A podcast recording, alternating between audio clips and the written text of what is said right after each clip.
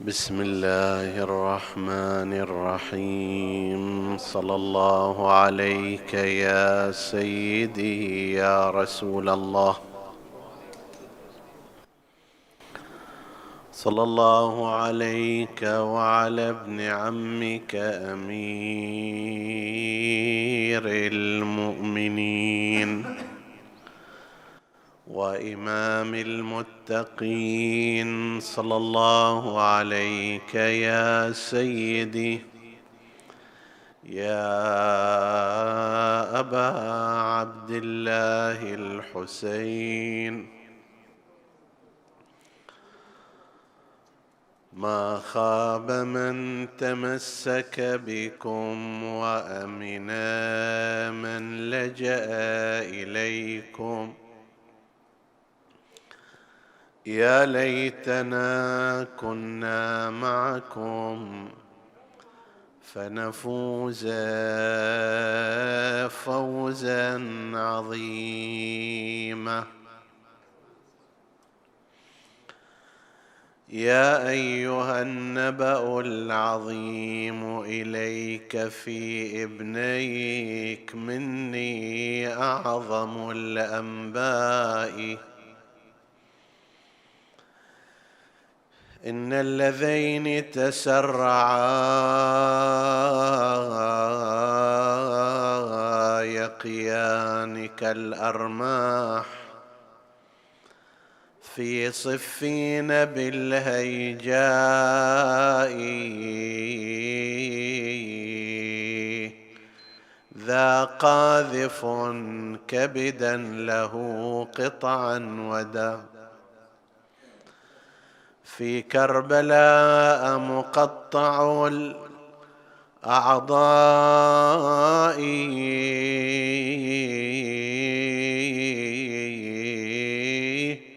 ملقا على وجه الصعيد مجردا، في فتية بيض الوجوه وضائي، رقدوا وما مرت بهم سنة الكرى، وغفت جفونهم بلا إغفاء، متوسدين من الصعيد صخوره، متمهدين حرارة الرمضاء،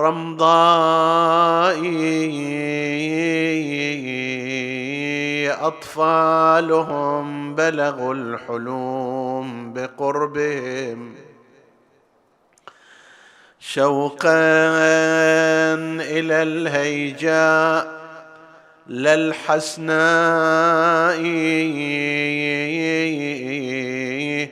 ومغسلين ولا مياه لهم سوى، عبرات ثكلى حرت الأحشاء.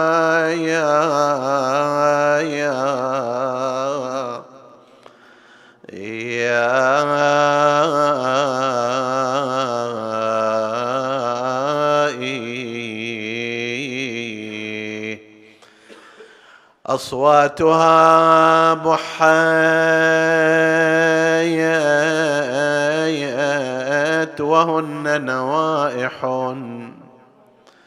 يندبن قتلاهن بالإيماء.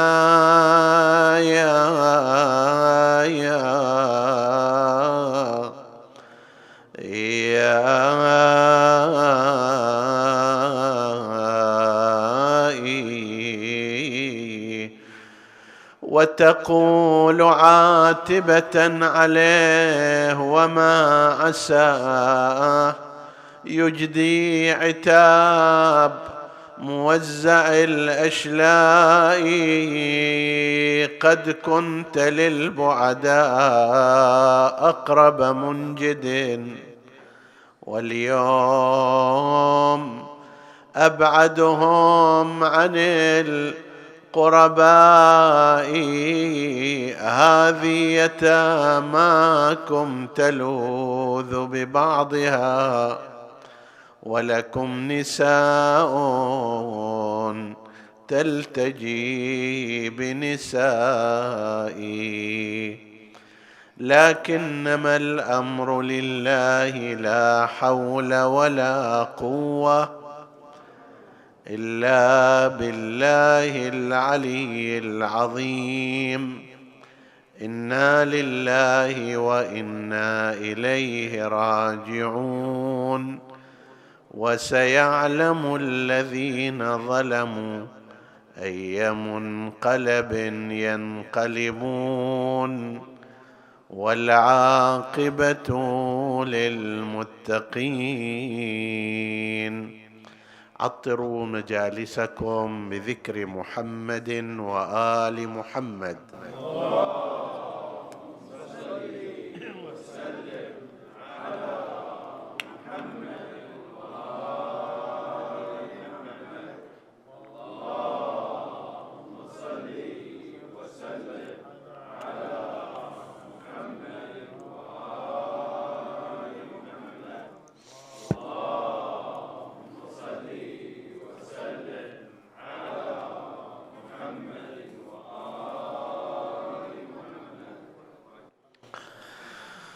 حديثنا بإذن الله تعالى يتناول شيئا عن تاريخ الحوزة العلمية في كربلاء المقدسة على ساكنها أفضل السلام والتحية، باعتبار أننا سوف نتحدث في الأثناء عن أن كربلاء كحوزة شهدت مجادلات ومناقشات علمية بين المدرسة الأخبارية وبين المدرسة الأصولية، واستمرت لفترة طويلة.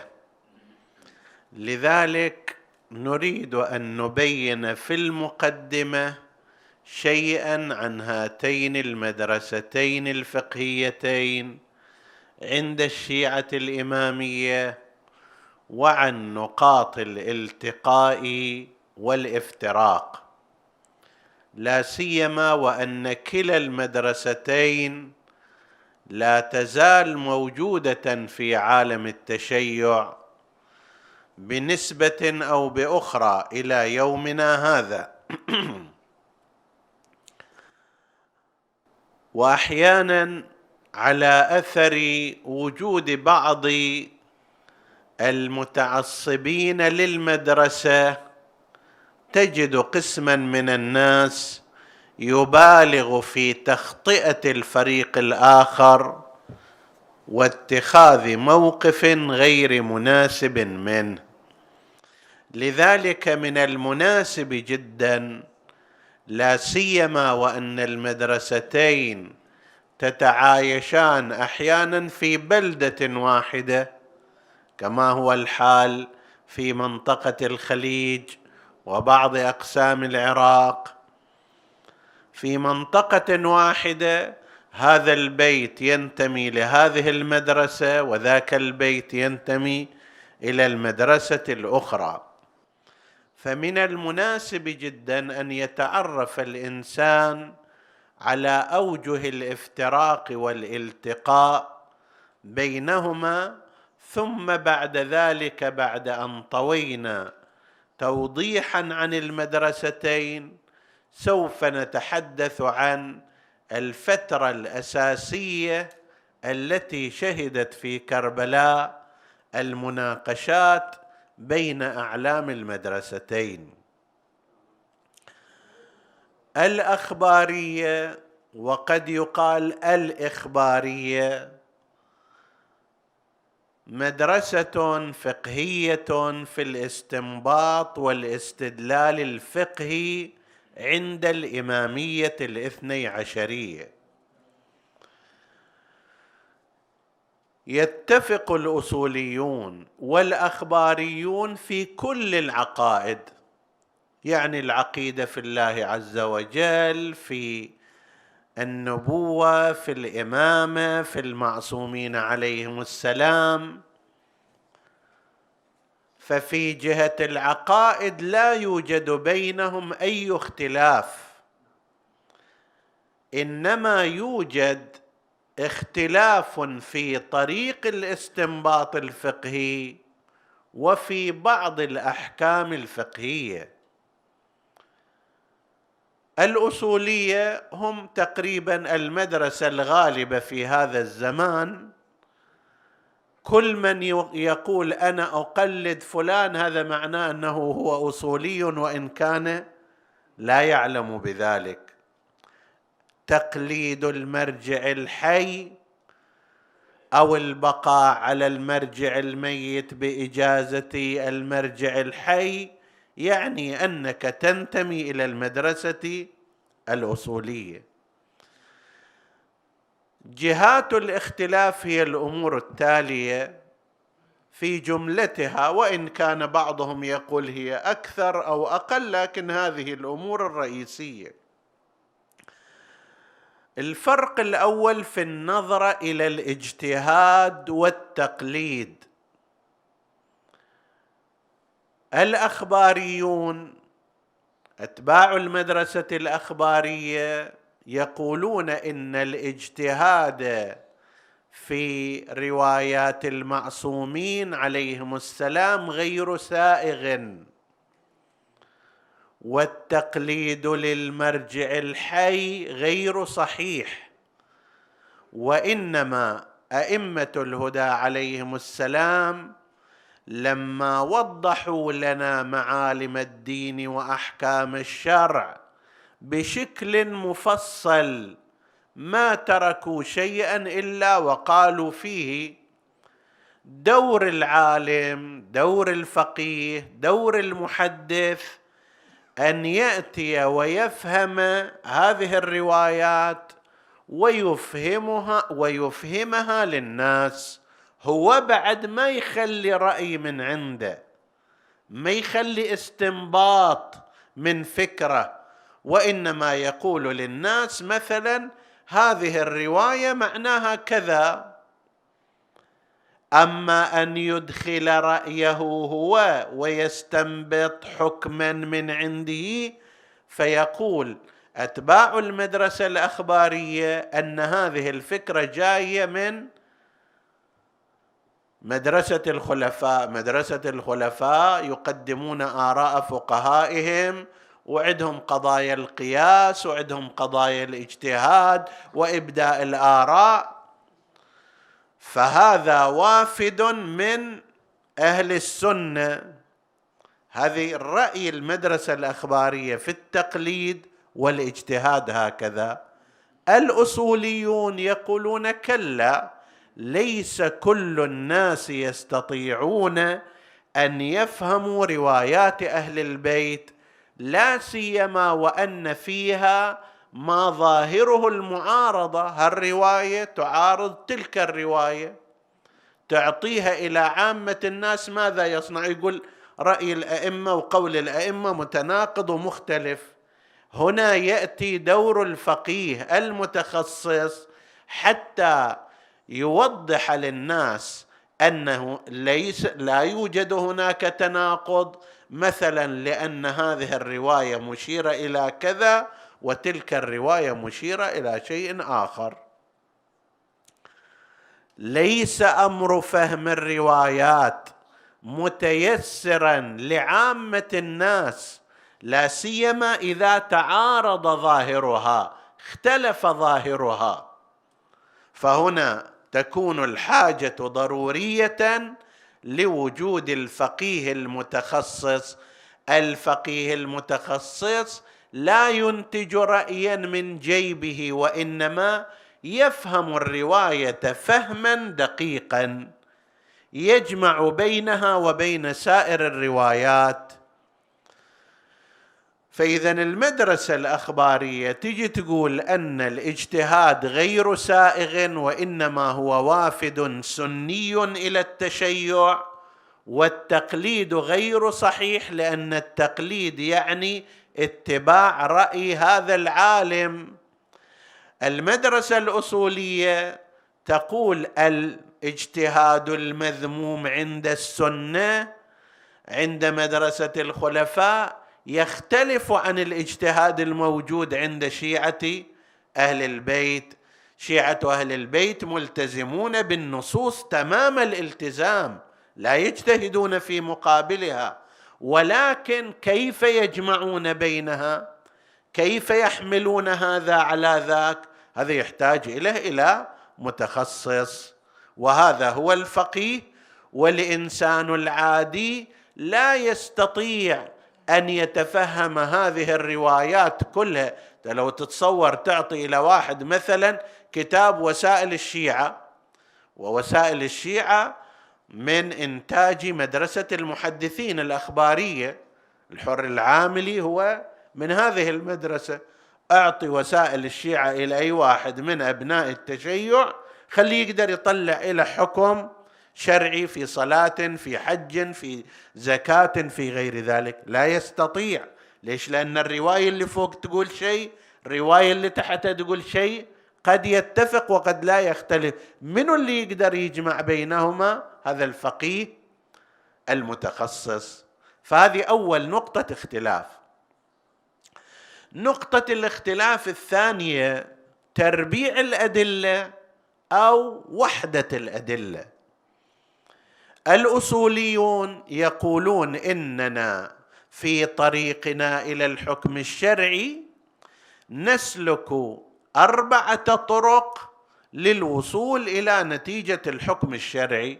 الآن الفقيه عند مسألة قدامه على سبيل المثال الرمي في الطابق الثاني مثلا من الجمرات يجوز أو لا يجوز، هاي مسألة وأمثالها. تفضلوا مولانا. وأمثالها من المسائل الفقيه لا يأتي ويقول يجوز أو لا يجوز هكذا، لازم يروح أولا إلى القرآن الكريم، يشوف هل في القرآن أكو آية ترتبط بموضوع الرامي أو لا، من الواضح ماكو مثلا. وين يروح بعد ذلك؟ إلى السنة، إلى سنة النبي محمد اللهم صل وسلم على محمد وآله، وبتبعها إلى أحاديث أهل البيت عليهم السلام، فيشوف هل هناك رواية تشير إلى موضوع الرمي وأنه من أي مكان كان، فوق الجبل، تحت الجبل، مرتفعات، غير ذلك. إذا حصل هذه الرواية الحمد لله، خلص بعد هذا دليل. إذا ما حصل يروح يشوف هل المسألة يدخل فيها العقل بشيء، لو ما يدخل هل هناك مجال للعقل بأن يحكم في مسألة هذه كهذه لولا. أكو بعض المسائل ما المدخلية العقل، لا سيما في كثير من العبادات، لكن هناك مسائل أخرى لا سيما في المعاملات وفي أمثالها من الممكن أن يستفاد من حكم العقل.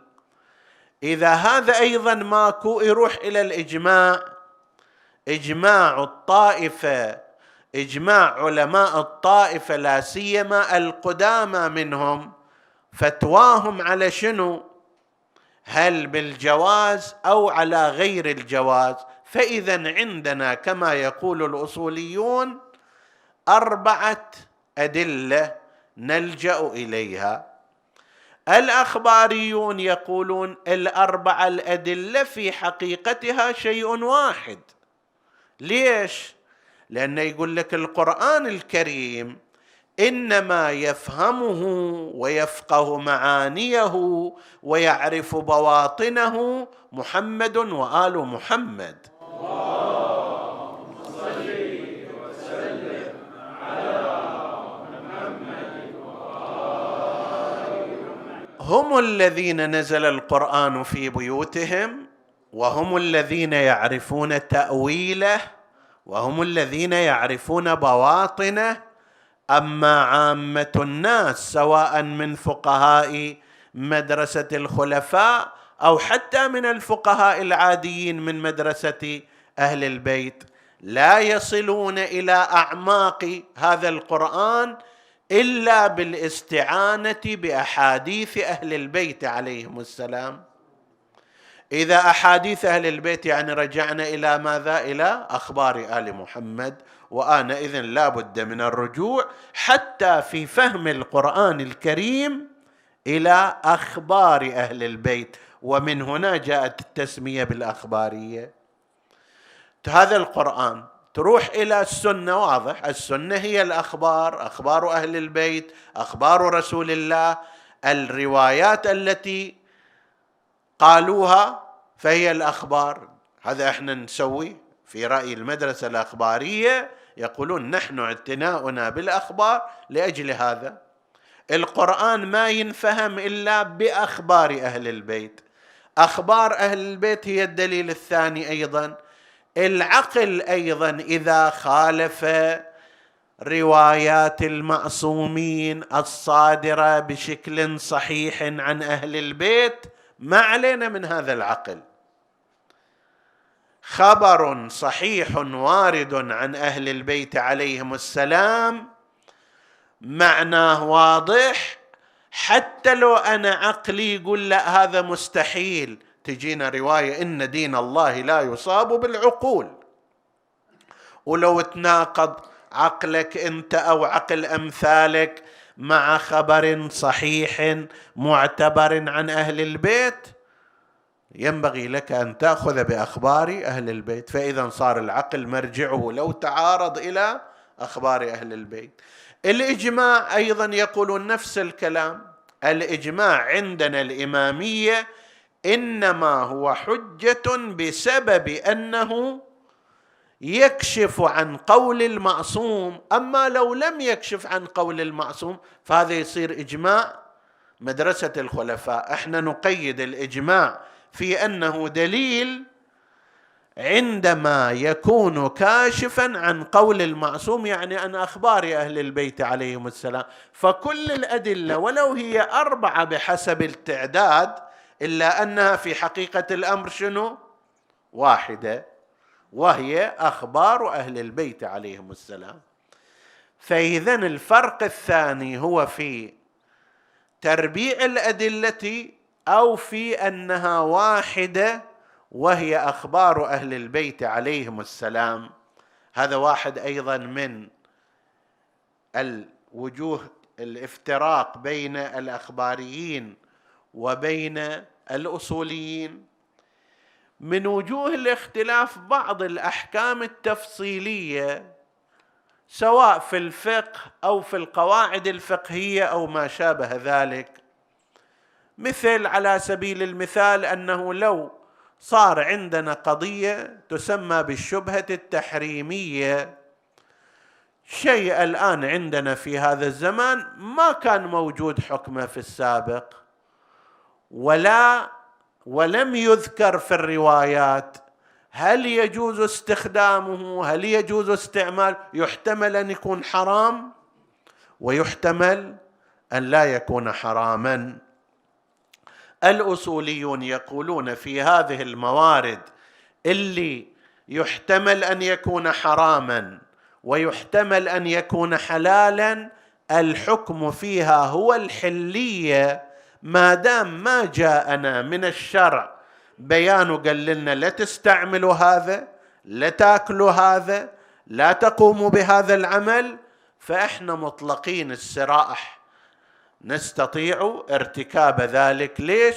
لأن الله سبحانه وتعالى لا يكلف إلا عن بيان وعن حجة وبلاغ مبين. ففي كل مورد من الموارد إذا شككنا أن هذا حرام أو أنه حلال وما كان عندنا دليل على ذلك، الأصوليون يقولون نبني على الحلية وعدم وجوب الاجتناب، بينما الأخباريون يقولون لا بد من الاحتياط والاجتناب في هذه الموارد. طيب، أمثلة أخرى أيضا، تقليد الميت التي هي من المسائل الواضحة والمشهورة. الأخباريون يقولون لما كان شغل الفقيه بس يوضح المسألة ما يعطي رأي فيها، يقول هذه العبارة مثلا كل شيء لك طاهر حتى تعلم أنه قذر مثلا معناها كذا وكذا، أنت طبقها على حياتك وفي كل أمورك. فهو ما يعطي رأي، إنما فقط يعطي شرح، وهذا ما يتأثر بأن يكون ميت لو حي. بينما الأصوليون يقولون كلا، الميت عندما يموت مثل ما أعضاءه تموت رأيه وفكره أيضا ينتهي، والإنسان لازم يقلد بالتالي مرجعا حيا يرجع إليه في أحكامه، لا سيما المستجدة، فارجعوا فيها إلى رواة حديثنا كأنما ناظر إلى كل زمان في رواة حديث ومراجع، ارجعوا إليهم. وعدد من المسائل التفصيلية في قضايا الجهر والإخفات في الصلاة، وقضية مثلا أفضلية القراءة في الركعة الثالثة والرابعة عند الأخبارية بخلافها عند الأصولية وأمثال ذلك. فهذه تقريبا هي عمدة المسائل التي يختلفون فيها، وأنت ترى أنها ليست مسائل كثيرة وليست مسائل في العقائد الأساسية، يعني مثلا لا أن فرقة تؤمن بإمامة الأئمة الاثني عشر والآخرون يؤمنون مثلا بستة أو سبعة أو 10 أئمة، لا أن فرقة تقول بالعصمة والأخرى لا تقول بها، لا أن فرقة تقول بصفة من صفات الله عز وجل والأخرى لا تقول بذلك، وإنما مثل هذا.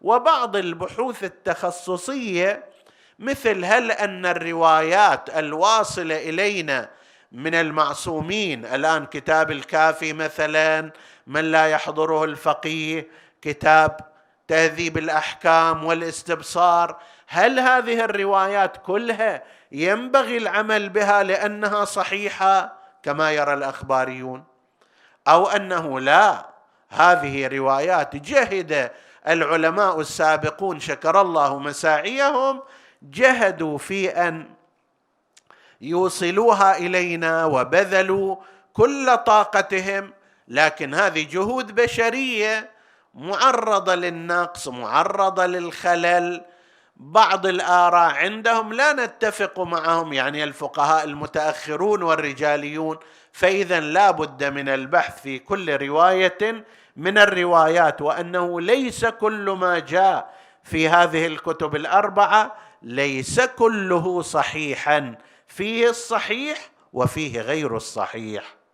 فهذا تقريبا مرور إجمالي على موضوع الخلاف والنزاع بين الأخباريين وبين الأصوليين، كما هو الحال في أي خلاف سيوجد في هذا الخلاف طبقات وفئات، فئة متعصبة جدا هذا الجانب، وفئة متعصبة جدا ذاك الجانب، وفئة متوسطة تحاول أن تحدد الخلاف بمقداره. وهذا احنا نشوفه حتى في الخلافات الاجتماعية مو بس في الخلافات العلمية، يعني انت قد تشوف لنفترض بين زوجين إذا صار خلاف معين، أهل الزوج جدا متعصبون لابنهم، وأهل الزوجة جدا متعصبون لابنتهم، ويجي في النص جماعة ينظرون إلى المسألة بصورة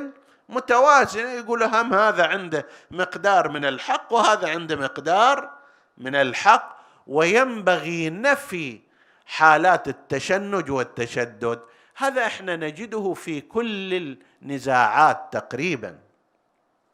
من ذلك أيضا ما يرتبط بالنزاع والخلاف بين المدرسة الأصولية وبين المدرسة الأخبارية، فقد وجدنا في أتباع المدرسة الأخبارية مثلا من هو شديد اللهجة جدا ضد المدرسة الأصولية، ووجدنا أيضا في أتباع المدرسة الأصولية من هو شديد اللهجة جدا ضد المدرسة الأخرى، ووجدنا أناس لا في الوسط. ومن أوضحهم الذي سيربط حديثنا بموضوع الحوزة في كربلاء المحدث الفقيه الشيخ يوسف الدرازي البحراني رضوان الله تعالى عليه، متوفى سنة 1186 هجرية، صاحب كتاب الحدائق الناظرة في أحكام العترة الطاهرة. هذا فقيه فحل من الفحول ومحدث خبير، لما يقرأ الإنسان كتابه الحدائق يجد أن رجلا وراءه هاضم للفقه بشكل جيد، وهو من أتباع المدرسة الأخبارية، لكنه في الوسط المعتدل، فلا هو يسفه المدرسة الأصولية تسفيها كاملا، ولا يعتبر أن المدرسة الأخبارية ليس لديها أي خطأ وكذا، وإنما يقف موقف الإنصاف. وربما يكون هذا هو السبب، أنه أولا قسم غير قليل من أعاظم المدرسة الأصولية كانوا من تلاميذه وبقوا على تلمذتهم إياه، وإلى يومنا هذا بعض أعاظم المدرسة الأصولية من مراجع التقليد لا يذهبون إلى درس الفقه ليبحثوا مسألة إلا ويراجعوا ما كتبه الفقيه المحدث شيخ يوسف البحراني ويعتنون بآرائه. وبعض أئمة الأصوليين يلحظ الإنسان أثر آراء الشيخ يوسف البحراني في كلماتهم، وهذا يحتاج إلى بحث خاص. طيب، الشيخ يوسف البحراني رضوان الله تعالى عليه طبعا مو هو المؤسس الذي، إذا واحد يرجع إلى قضية تأسيس التيار الأخباري سيجد هناك كلام أن مثل الشيخ الصدوق رضوان الله تعالى عليه، يعني سنة 381 هجرية توفي، هذا منهجه منهج الأخبار. إلى ذاك الوقت ما كانت المدرسة الأصولية واضحة، بل بعضهم يرى أن الشيخ الكليني صاحب كتاب الكافي أيضا ضمن هذا المنهج راح وراء أخبار أهل البيت وأحاديثهم وجمعها وكان يفتي بمضمونها، بل يقول أكثر هؤلاء أن أصحاب المجاميع الحديثية الكبرى التي بقيت في تشيعهم ضمن هذا المسلك وضمن هذا الاتجاه. صاحب الوسائل على سبيل المثال الحر العاملي، وسائل الشيعة في بعض الطبعات المتأخرة 30 مجلد، لا يستغني عنه فقيه أصوليا كان أو أخباريا. وصاحب كتاب الوافي وغير هؤلاء من العلماء. لكن التحول اللي صار، يعني كونها مدرسة ونقد فيها إلى الاتجاه الأصولي بشدة وبقوة، كان أيام الشيخ محمد أمين الاسترابادي رحمة الله عليه، فنشأ جيل على أثر شدة دفاعه عن المدرسة الأخبارية وشدة هجومه رحمة الله عليه على المدرسة الأصولية، صار لهم وجود مخالف للمدرسة الأصولية، واجتمع هذا التيار بشكل كبير في كربلاء المقدسة إلى زمان الشيخ يوسف البحراني رضوان الله تعالى عليه. عندما جاء الشيخ يوسف البحراني على أثر هجوم من سماهم بالخوارج على البحرين، هاجرت من البحرين، ولذلك تجد في مناطقنا هنا مثلا كثير من العوائل قبل 200 سنة أصولها في البحرين.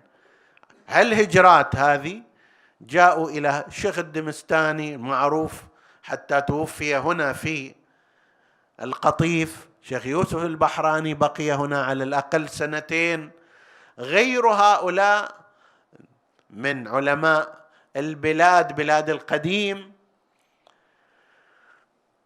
الشيخ يوسف البحراني من جملة الأماكن التي سافر إليها، سافر إلى شيراز مدة، سافر أخيرا إلى كربلاء وبقي في كربلاء، وهناك عقد الدرس ماله.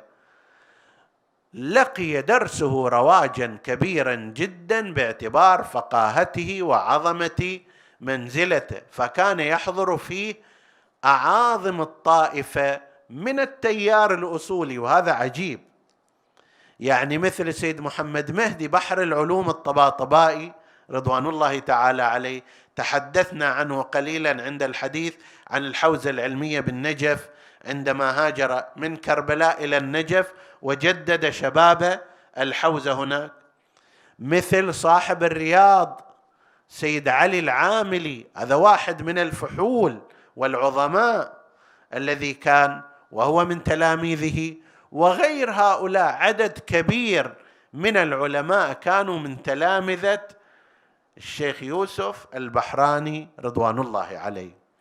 تزامن وجوده مع وجود الشيخ محمد باقر البهبهاني المعروف بالوحيد البهبهاني، وهذا الشيخ البهبهاني رحمة الله عليه المعروف بالوحيد شوية كان متصلب في موضوع المدرسة الأصولية، وحضر بعض الوقت درس الشيخ يوسف، ثم طلب منه أن هو يدرس مكانه أيضا، وكان عنده مناقشات طويلة معه. بعض العلماء يقول كانا يقفان بعد صلاة المغرب والعشاء في النقاش في المسائل إلى أذان الفجر، أذان الفجر هم بعدهم لا يزالان يتناقشان في مسائل أصلية أو في مسائل فرعية. وطلب منه، طلب شيخ الوحيد البهبهاني الذي هو يعتبر رائد المدرسة الأصولية الحديثة، متوفى سنة 1205، طلب من الشيخ يوسف البحراني، وكان يحضر درسه أعداد كبيرة من المجتهدين والفقهاء، قال له أنا أريد أدرس مكانك لعدة أيام. الشيخ يوسف البحراني قبل ذلك، وهذا في الواقع من الأمور يعني التي تذكر للشيخ يوسف البحراني أنه كان سليم النفس صافي القلب بلا حدود، وكان إذا أحد تكلم عليه من أتباع المدرسة الأصولية أو انتقده أو ما أدري سفه آراءه، هو يترحم عليه ولا يرد عليه. العادة أن الإنسان ينتقم لنفسه، حكى علي أنا أحكي عليه، خطأني أنا أخطأه. شيخ يوسف البحراني رضوان الله عليه فيما ينقل عنه من هالقبيل، من قبيل أنه رجال جاي عند درس اجتمع حوله العشرات من الفقهاء الكبار، يجي ينزل عنه ويجيب المنافس ماله. وكما قلت الشيخ الوحيد البهبهاني رضوان الله تعالى عليه كان شديد اللهجة أيضا، طيب، في مناصرة ما يعتبره حقا وفي انتقاد ما يعتبره خطأ.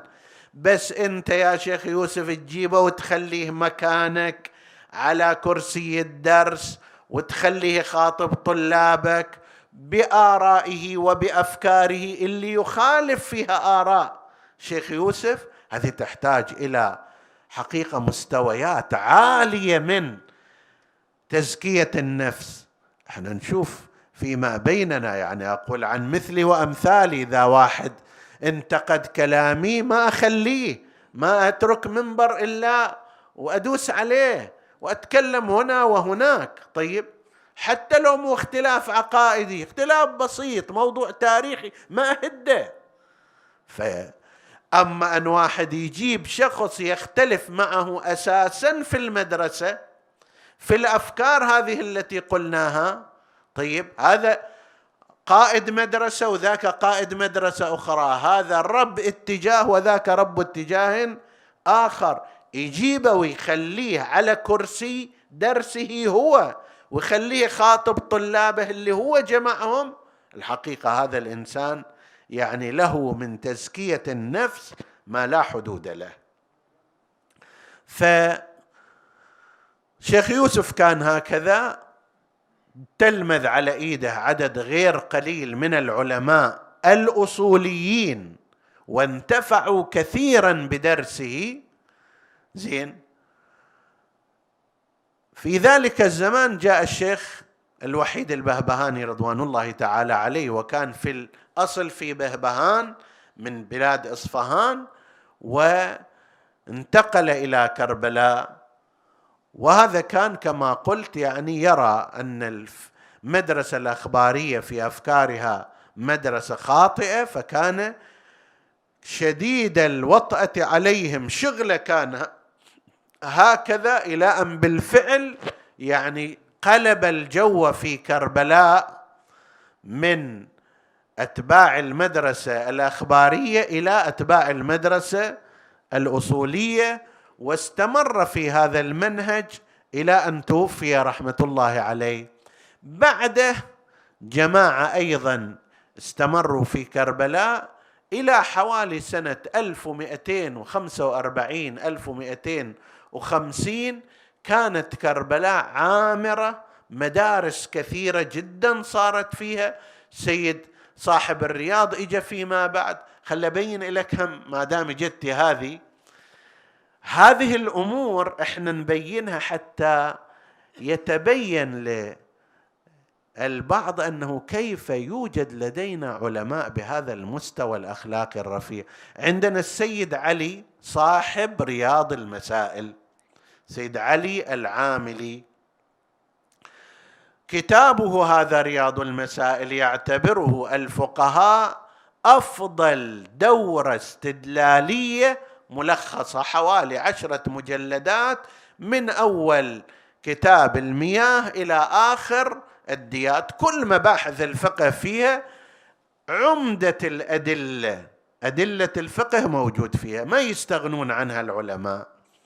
رجل كان قوي النظر، فبقى في كربلاء. كان من جملة طلابه ابنه اسمه سيد محمد، معروف بسيد محمد المجاهد، لأنه في زمانه لما احتل الروس بعض أجزاء إيران قام من كربلاء وذهب إلى إيران وأفتى بالجهاد ضد الروس لأنهم احتلوا بعض البلاد الإيرانية، يسمونه لذلك سيد محمد المجاهد.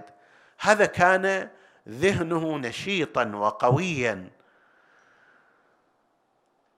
والده سيد علي أحس أن ابنه صارت قدرته الاجتهادية وذكائه الاستدلالي أقوى من الوالد. طيب، فامتنع الوالد عن الإفتاء لأحد ما دام ابن سيد محمد موجود.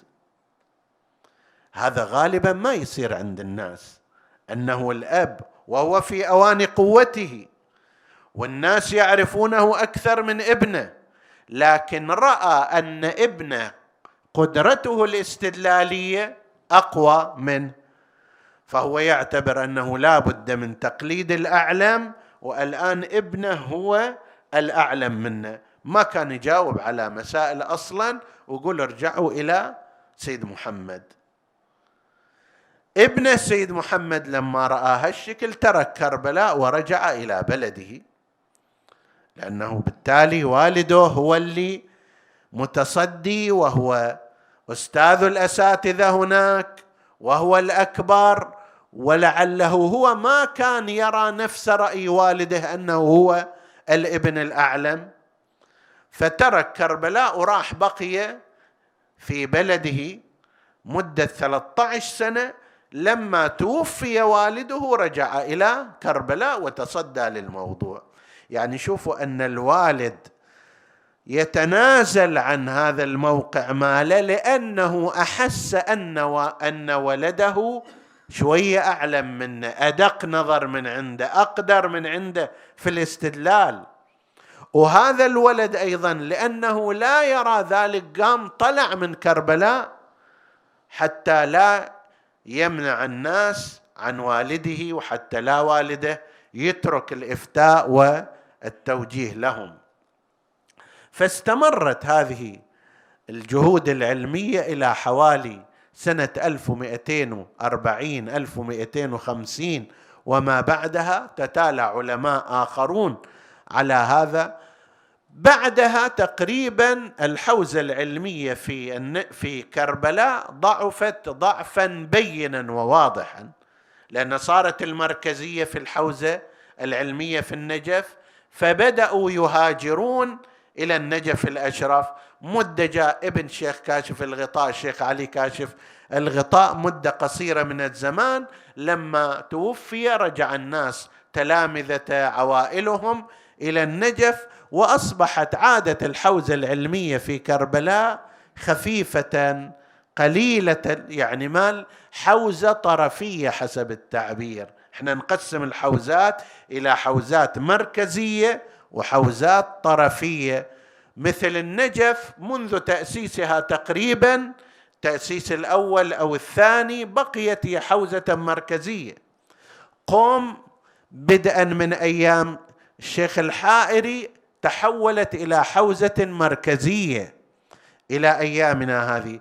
كربلاء بقيت بعد تلك الفترة حوزة طرفية إلى الأيام الأخيرة اللي صار فيها عدد من العلماء من تلامذة الآخند الخراساني والسيد اليزدي، أمثال ميرزا حسين القمي، أغا حسين القمي رضوان الله تعالى عليه، والميرزا مهدي الشيرازي وأمثال هؤلاء، عادت إليها الحيوية بشكل الشيخ الخراساني وشيخ يوسف الخراساني وأمثال هؤلاء، عادت إليها الحيوية، بس بقيت هذه حوزة طرفية لم تتحول إلى حوزة مركزية كما كانت في زمان صاحب الحدائق الشيخ يوسف والوحيد البهبهاني وتلامذة هؤلاء إلى أيامنا هذه. طبعا وجود هذه الحوزة بجوار قبر أبي عبد الله الحسين سلام الله عليه يكسبها الكثير من الرونق والبهاء ويجذب إليها طلاب العلم، ولذلك بقيت بهذا المقدار، وإلا لو لم يكن هكذا لتراجعت بشكل كبير. لكن وجود هذا وبناء المدارس الكثيرة، لعل هناك أكثر من 20-25 مدرسة من المدارس الكبيرة التي بنيت في كربلاء خلال هذه 200 سنة من الزمان، وهي التي كانت تحتضن العلماء والفقهاء وطلاب العلم والمتغربين ومن شابه. كان لهؤلاء العلماء أدوار كبيرة جدا، ولا سيما ما ذكرنا عن الشيخ يوسف البحراني رضوان الله تعالى عليه صاحب الحدائق 20 مجلد في بعض طبعاته، بالإضافة إلى تكملته التي أكملها الشيخ حسين آل عصفور، أكمل الحدائق ما بقي منها فصارت موسوعة كبيرة جدا. لكن بلا ريب قلم الشيخ يوسف متميز، له حوالي 50 كتاب ألفها، أكثرها ضاع في هذه الأسفار، لكن عمدتها وهو الحدائق بحمد الله بقي، ودفن الشيخ يوسف في الحرم الحسيني إلى جانب الأنصار قريب من مدفن الأنصار، أنصار الحسين سلام الله عليه، في داخل، أول ما تدخل إلى داخل حرم الإمام الحسين عليه السلام وتتوجه إلى القبر، على جهة اليمين قبل الداخل سوف تجد مقبرة الشيخ يوسف البحراني رضوان الله عليه، وعلى اليسار سوف تجد نصير الحسين عليه السلام حبيب بن مظاهر الأسدي رضوان الله تعالى عليه. هذا الرجل صحابي من صحابة رسول الله على المشهور، ورجل مخلص شديد الإخلاص في نصرة الإمام أمير المؤمنين عليه السلام، حتى لقد علمه فيما نقل في الروايات، علمه أمير المؤمنين علم المنايا والبلايا. علم المنايا والبلايا معناه ما سيحدث ويجري في المستقبل، وهذا ترى مو كل إنسان يتحمله، قد يكون عالم كبير جدا لكن ما يتحمل. تصور خبر واحد بخبر صادق أنه أنت راح تكون مثلا نعوذ بالله موتتك ضربا بالسيف مثلا، من الممكن من ذاك اليوم اللي يستخبر بهذا إلى أن يموت هو ميت 100 مرة. زين، أحداث، إحنا إذا وقعت أحداث ما نقدر نتحمل هذه الأحداث بعد وقوعها، فكيف إذا الإنسان يترقبها؟ راح تفقد ولدك في يوم فلان، راح تفقد زوجتك في يوم فلان، راح يصير فلان حدث، يصير مثلا مجاعة في كذا، يصير. هذا الإنسان من الممكن أن لا يعيش بشكل طبيعي، تتنكد عليه حياته، وربما يصاب بأمراض نفسية من كثرة الوسوسة. يحتاج مثل هذا العلم إلى قلب راسخ، وإلى عقل متمكن، وإلى شخصية رزينة، مو أي إنسان يقدر يتحملها. حبيب بن مظاهر الأسدي فيما ورد في الروايات كان يحمل هذا العلم من أمير المؤمنين عليه السلام، وبعد أمير المؤمنين كان في ركاب الإمام الحسن المجتبى عليه السلام، وأخيرا في ركاب الإمام الحسين سلام الله عليه، حيث احتضن وافده ورسوله مسلم بن عقيل لما جاء إلى الكوفة، وحماه ووفر له الرعاية والعناية، إلى أن انقلبت الأوضاع واضطر هو للاختباء والاختفاء بعد مجيء عبيد الله بن زياد لكي يجد طريقه إلى كربلاء. اختفى فترة من الزمان وأخفى أثر، لأن ابن زياد لعنة الله عليه كان يتتبع شيعة أهل البيت الكبار الزعماء بالقتل أو السجن، وكان لو عثر على حبيب بن مظاهر كان مصيره أحد أمرين، والغالب أنه كان يقتله في الكوفة، لأن هذا وراه هو شيخ بني أسد، شخصية كبيرة مهمة. طيب، فمن الطبيعي كان أن يقدم على قتله، لذلك اختفى.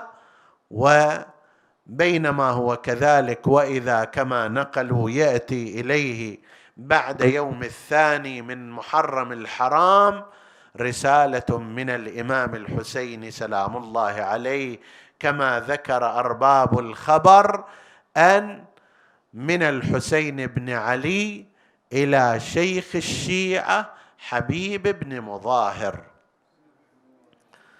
أما بعد، فقد وصلنا إلى كربلاء، فإذا أردت السعادة الأبدية فلا تقصر في نصرتنا.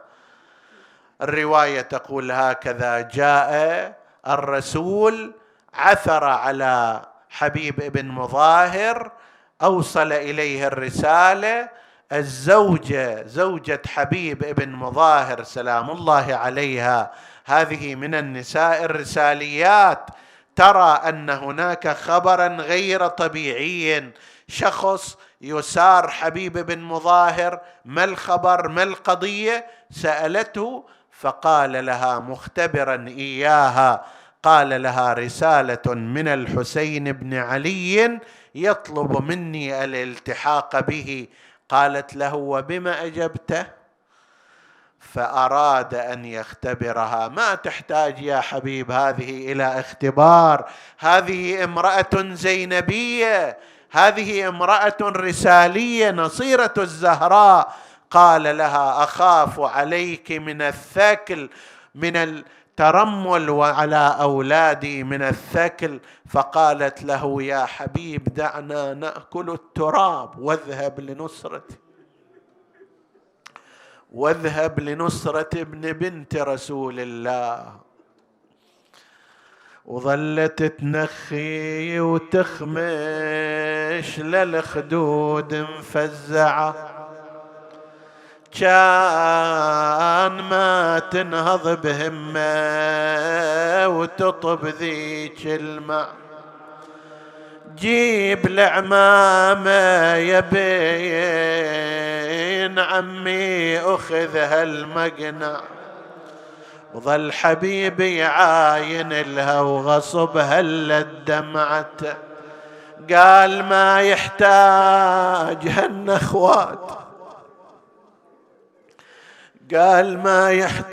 هن اخوات، بطلي من الونين، وانا عبد ابن الرسول وعبد امير المؤمنين، أنا ذاب قلبي من سمعت بكربلة خيم حسين، واسمع يقولون جيمان الأعادي حاطته، ودعها وذهب إلى كربلاء وما حلا ذيك الشمايل.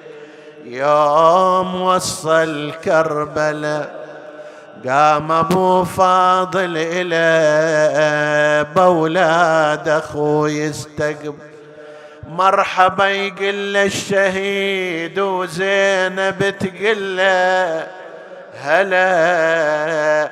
وصل مستبشر لابو سكنه وتسلم رايد، وجاه من زينب سلام ومدمعه بالحال سال، وقبل يسلم على الحورة وعلى ذيك العيال. صاح يا وسفة يا زينب تركبين على الجمال، حيت بأحسن تحية وسر قلبها بنخوته.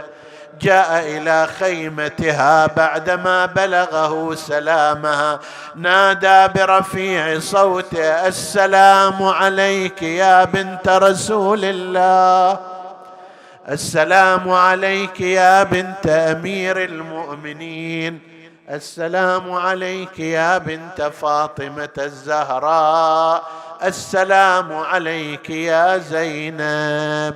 صاحت من هذا وهو يتمتم بقوله آه لوجدك يا زينب يوم تركبين على بعير ضالع، ورأس أخيك أمامك، وكأني برأسي معلق بلبان الفرس، ترمح بيديها. قالت وعليك السلام يا حبيب، الله الله بنصرة هذا الغريب. قال لأنعمنك عينا لولا انتظار أمره، لعاجلتهم بسيفي. وما قصر حبيب يوم العاشر عندما خرج إلى القوم وهو يقول أنا حبيب وأبي مظاهر، فارس هيجاء وحرب تسعر، أنتم أعد عدة وأكثر، ونحن أوفى منكم وأصبروا. قتل منهم مقتلة عظيمة، عظم الله أجرك أبا عبد الله. بينما حبيب يقاتل وإذا بلعين من خلفه يأتي ويطعنه بالروم في ظهره فسقط على الأرض صريعا. أراد أن يقوم للقتال، جاء الحسين بن نمير التميمي ضربه بالسيف على رأسه فهوى سريعا مناديا عليك مني السلام يا أبا عبد الله. جاء الحسين وقف على مصرعه وسالت دموع الإمام وقال عند الله أحتسب نفسي وحماة أصحابي. رحمك الله يا حبيب، فلقد كنت فاضلا تختم القرآن. أويلي قضى حق العليهم دون الخيام، ولا خلا خوات حسين لما مات وتفايض منهم الهام. تهاوى مثل ما هو النجم من خار، هذا الرمح بفادة تثنى، وهذا بيه ليل الشاب رن، وهذا الخيل صدرا ردضن، وهذا وذاك بالهند يموذر. أحبائي لو غير الحمام أصابكم عتبت، ولكن ما على الموت ما عتبوا. نسألك اللهم وندعوك باسمك العظيم الأعظم الأعز الأجل الأكرم يا الله. اغفر لنا ذنوبنا، كفر عنا سيئاتنا، آمنا في أوطاننا، لا تسلط علينا من لا يخافك ولا يرحمنا، ولا تفرق بيننا وبين محمد وآله طرفة عين. فضل اللهم إخواني السامعين فردا فردا، اقض اللهم حوائجهم واشف مرضاهم، لا سيما المرضى المنظورين ومن أوصانا بالدعاء. وادفع اللهم هذا الوباء والبلاء عن عبادك يا رب العالمين. تقبل اللهم عمل المؤسسين بأحسن القبول. إلى أرواح موتاهم وموت السامعين نهدي ثواب الفاتحة تسبقها الصلوات.